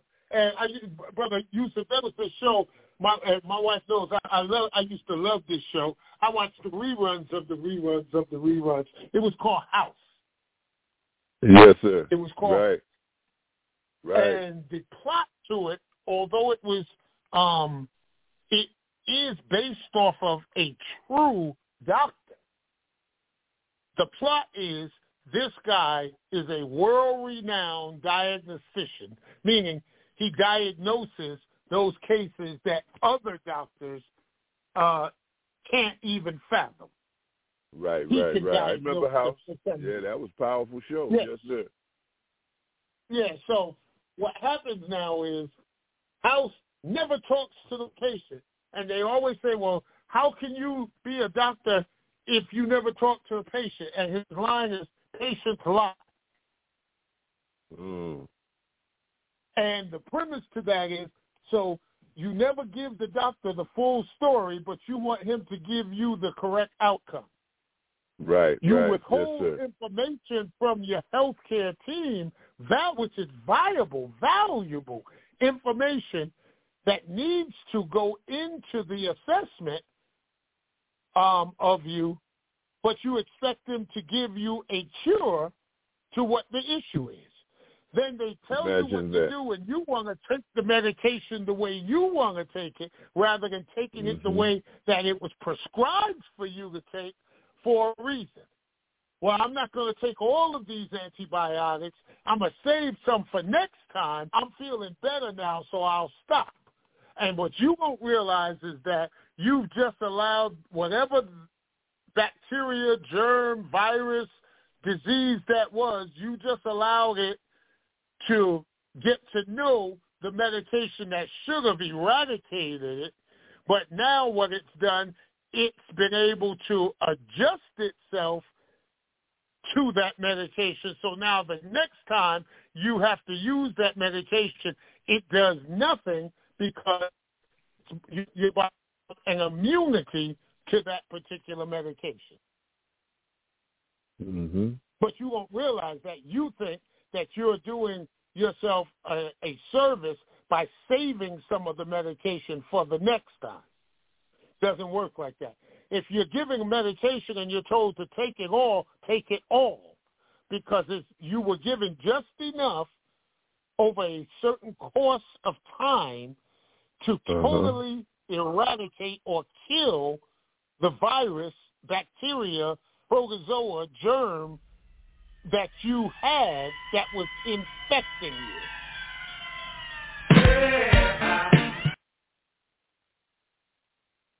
Oh, that was new. I like that. Welcome to Disaster Awareness for Community Preparedness. To whom do we have the pleasure of speaking to and how may we be of service to you? Yes, it's me, brother Forrest, brother. I'm just that's my new theme music. The Ohio Players Fire. When you hear that coming in to, to take oh, over. okay. No, I'm liking that. I'm liking that. Yes, sir. Yeah, that was So, good. brother, that brother, was hot. brother- that was hot. Brother Rudolph, Brother Yusef, I want I with your with your I humbly request that let me share two true stories with the audience because they they're in line with Brother Rudolph just went over with.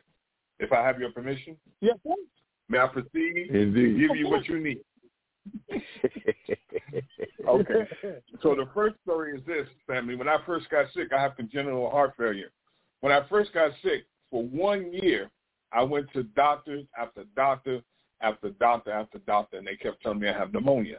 And they give me antibiotics, and I would take those antibiotics for the prescribed time they told me to take it for, and I would feel better, and I could get some sleep, a little bit of sleep, and then I would feel the same again.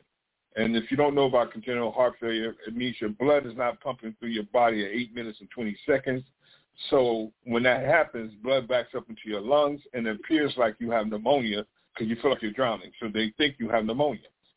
So mm-hmm. this went on for a year, and I was ready to give up. I really couldn't take it anymore. I hadn't slept for months at a time, and my brother taught me into going to New York Presbyterian Hospital at Columbia University, which is uptown in Manhattan. I go, me and my wife go. Oh, I'm sorry. Let me give you the condition. I couldn't sit down long, and I couldn't lay down long. I hadn't been to the barber shop in a year, so I had a full beard and an afro, and I looked like a homeless person because I was just I was exhausted. So my wife and I go, An angry And we're- homeless person. huh? I said an angry homeless person. Oh, no doubt, brother. No, come on, brother. I Large was born with angry homeless person. I was born with attitude, so definitely I had an attitude because I got I'm tired now. The doctor's telling me that I have pneumonia, and I keep telling them it's not pneumonia. It's impossible that I can have pneumonia and go through really a year of antibiotic treatments and nothing changes. So we get there, mm-hmm. and we, like you said, bro, that 12-hour wait. We wait, we wait, we wait, we wait. And of course, my youngest daughter, who was in pre-K at the time, my wife had to go pick her up. So my wife goes. I said, "Don't worry, go pick up uh, the baby." And she goes to pick up the baby, and I stay at the hospital. Finally, a doctor sees me, uh, uh, an intern, or whatever, the, a, re- a, you know, not the head of the department, but one of the interns or one of the residents. And it's a white woman. Right. Not, I mean, you know, a Karen, a bona fide young Karen.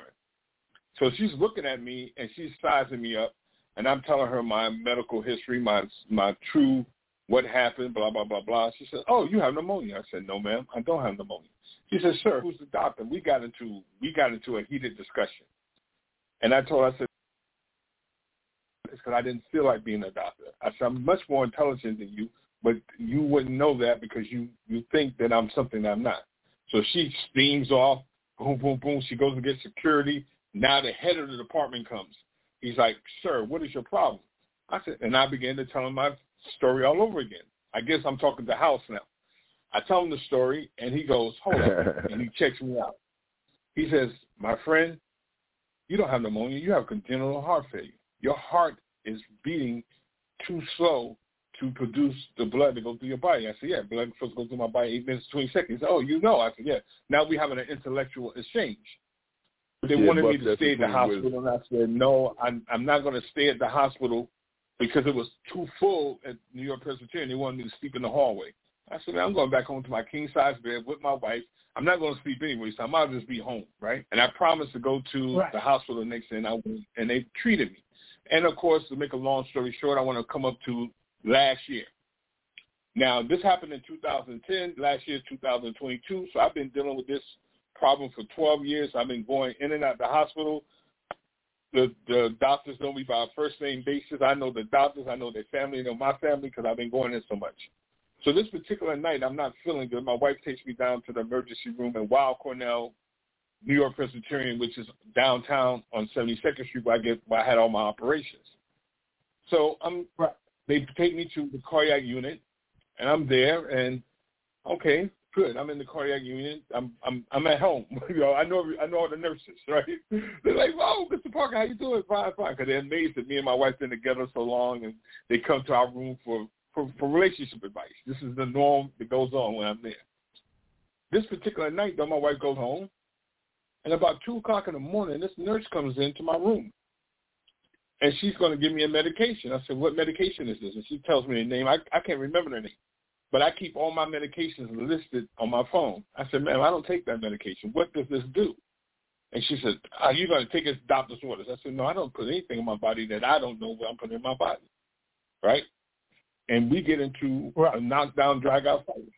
We get into a, she calls security. I said, no problem. You don't have to call security. I took the IV out myself. I put a band-aid on my arm. I called my wife. I called an Uber. I drug myself out of the hospital. I was very sick. I'm not. I wasn't play sick. I was very sick, but I wasn't going to stay there and let this person poison me, kill me at two o'clock in the morning. I say this to make a long right. story short. When you feel something's wrong, there's something wrong. Don't fight that inner voice that tells you this is not right. The first time when I, if I would just listened to the first doctor, I'd probably be dead now. The first doctor, when I first got sick, told me, oh, you got pneumonia.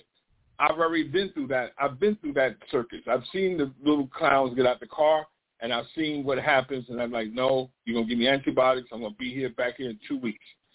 No, I don't have pneumonia. I, I got to insist upon it because I know academically I can't have pneumonia because I would be dead if I had pneumonia for a year. You know, what I'm saying? it's just it's just mathematically impossible to survive pneumonia that long. Now, the second time when I go to the hospital at two o'clock in the morning, I'm trying to figure out two o'clock in the morning. She think I guess she thinks I'm going to be asleep and I'm sick, and she's just going to give me something. Maybe she thought I was a different patient. She was giving me another patient's medication. However, I knew it wasn't right, so I went home. I checked myself out against medical advice. I had to take that chance. I got home. My wife gave me bean soup and uh, the tea that Brother Rudolph taught me how to make is a natural antibiotic, and there's ginger, honey, onions. Uh, what else, Brother Rudolph? Uh, lemon, cayenne pepper, and echin- and echinacea uh-huh. tea. I drank that, ate that for for about two hours. I had bean soup, the couple of cups of tea, and of course you drink water after you drink the tea, and I was better the next day. I say this to say to the listening audience, follow that inner voice in your head. You're not stupid. Like Brother Rudolph said, you are smart. You're intelligent. You know what's going on with you. Follow that voice. And until somebody's willing to sit down and talk to you with some common sense with you, then don't do what they tell you to do until you are absolutely comfortable and assured that you're not. And the next thing that we always teach, never go to the hospital by yourself. Never, ever, ever. Right. And that was the case. My wife went with me, but she had to go pick up my daughter. Had my wife been there to advocate for me, I wouldn't have to get advocate for myself. But you got to have. If you're not willing to advocate for yourself, you got to bring somebody to advocate for you. And I'm going. I'm going to sound. I'm going to say something to you that may be weird, but don't take Ray Ray and Pookie with you. Take somebody with some with some sense who knows your condition. Take somebody you got to Right. whether it be your mosque, your church, your synagogue, your friend, a friend of a friend. You got to talk to somebody and say, "Listen, uh, brother Rudolph, I know you know this stuff. I know you know it backwards. I know we're not tight like that, but I need you to come advocate for me in emergencies." And he could, he could say yes, he could say no. Knowing brother Rudolph, he's going to say yes because he works three jobs anyway. He don't sleep. He's a vampire, you know. So but you got to find a you got you got to find a Rudolph type in your world. There's a Rudolph type in everybody's world.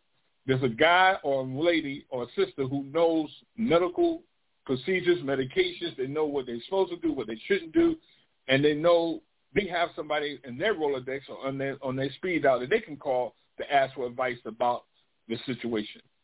That's my. Thank you for letting me uh, chime in, brothers. I just wanted to share that true story. Tales from the dark No, yes, sir, brother. Yes, sir. No, you- you're right. You you spot on, and that's the thing. Um, you know, the hospitals sometimes they have this rule that there are no visitors after a certain hour, and those are the rules. What you need to know though is if you're going there with the loved one for a specific reason, when you go, you need to always sign what's called a healthcare proxy. A healthcare proxy is someone to speak for you on your behalf for yourself. And now that person legally has the to be by your side as long as you're there. So it's called a healthcare proxy. Never go to the hospital without a healthcare proxy. I'm going to say that again. Never go to the hospital, urgent care, emergency room without a health care proxy already filled out, done up, written. And whoever it is that you are making your health care proxy, you better be damn sure that you trust this person with your life because they literally do have your life in their hands. So don't make it mm-hmm. somebody that you're going to fall out with in three weeks and ain't to be speaking to, but then they're to have to go and make life-changing decisions for you. And that person you need to be completely honest with about your condition. They need to thing about your condition, the medications you take, your allergies, how long you've had it. They need all of that. So it's again, it's called a healthcare proxy. You can um, you can download it off of the website. Uh, any web, any um, um, medical website. You could just type in healthcare proxy, and it will come up. Uh, but you need to do that. Uh, also, there's a thing called a living will. A living will. You need to get those and read up on those and be well versed on that as well. But these, again, these are legal documents that will help you to combat and check the game that they play in these facilities. Visiting hours are over. All visitors must now leave the hospital. And so, and that's true. Visitors must leave. But now you're not a visitor. You are a health care proxy for a patient. So it's almost like you're their sitter. You're, you're their one-to-one. You're their home health aide. And you have every legal right to be there as long as they're there. So that's just my tidbit of information for this show, Healthcare Proxy. If you take medications, write them down. Put a copy of them in your wallet. Make sure somebody else has a copy of them. Make sure that person knows your medical history backwards and forwards. And that those are the lessons for today, Brother Yusef.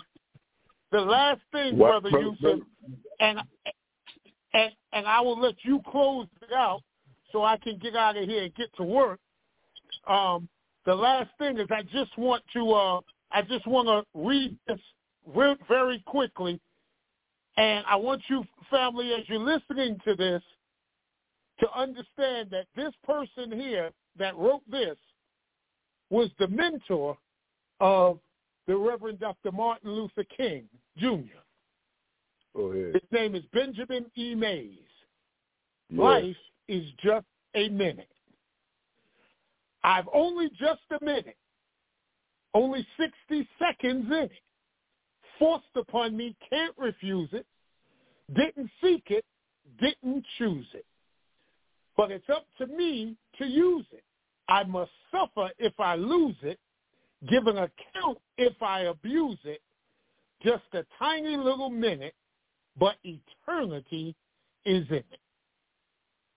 Look it up. Life is just a minute. Benjamin E. Mays. Look up words and understand what his spirit was and what he was talking about. We were talking about being in present time earlier because that's all you have the ability to affect positively and definitely is the present. Thank you. May Allah bless you and your family and keep you and your family until we meet again. Assalamu alaikum. Wa salam, Brother Rudolph. You and your family as well, sir. Thank you for sharing that. Dr. Benjamin E. Mays, life is just a minute. Only 60 seconds in it. Life is just a minute. But there is eternity in it. Shout out to Dr. Benjamin E. Mays president of Morehouse College when the Reverend Dr. Martin Luther King Jr. was a student there. Dr. Benjamin E. Mays was the president. Uh, thank you, brother right. Forrest, for that great testimony, brother. Um, it sounded like you had something else you wanted to say, sir. No, sir. I thought it was Brother Forrest that might have wanted no, to say something. I, I, I, brother, brother Yusef, I did want to say one more thing and that is everybody who has a chronic illness or anybody in your family has become an expert on it.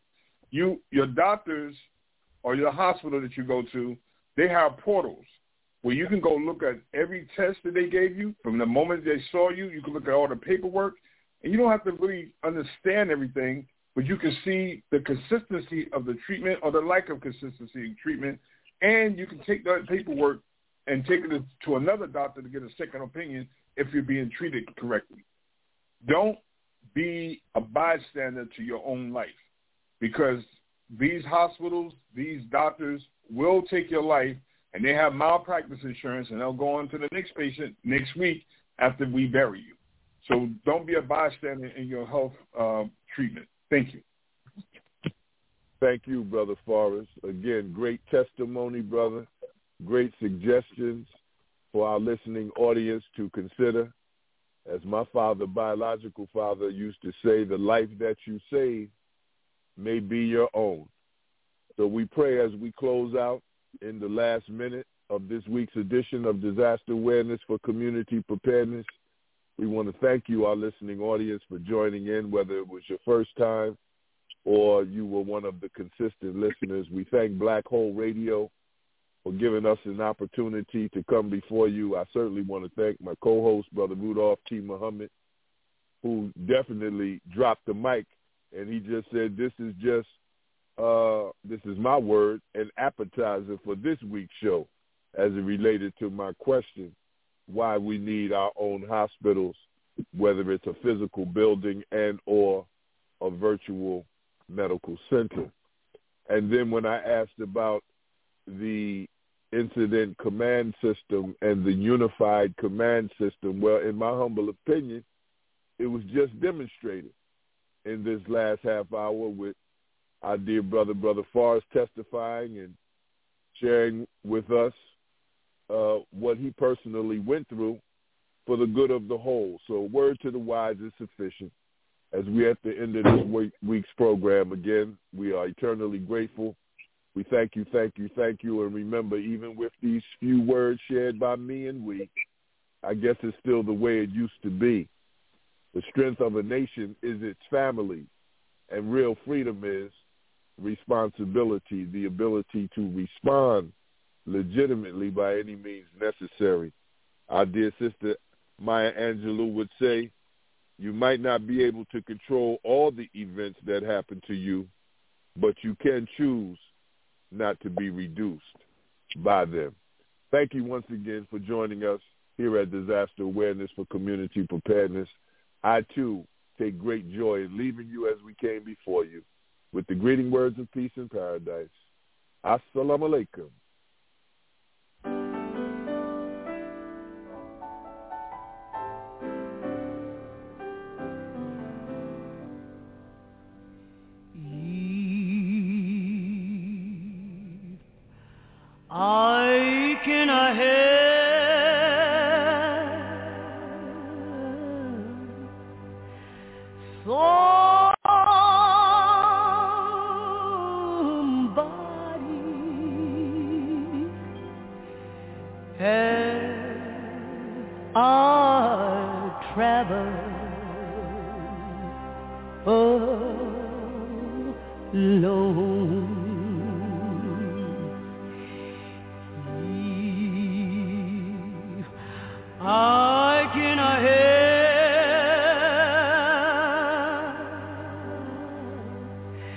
Somebody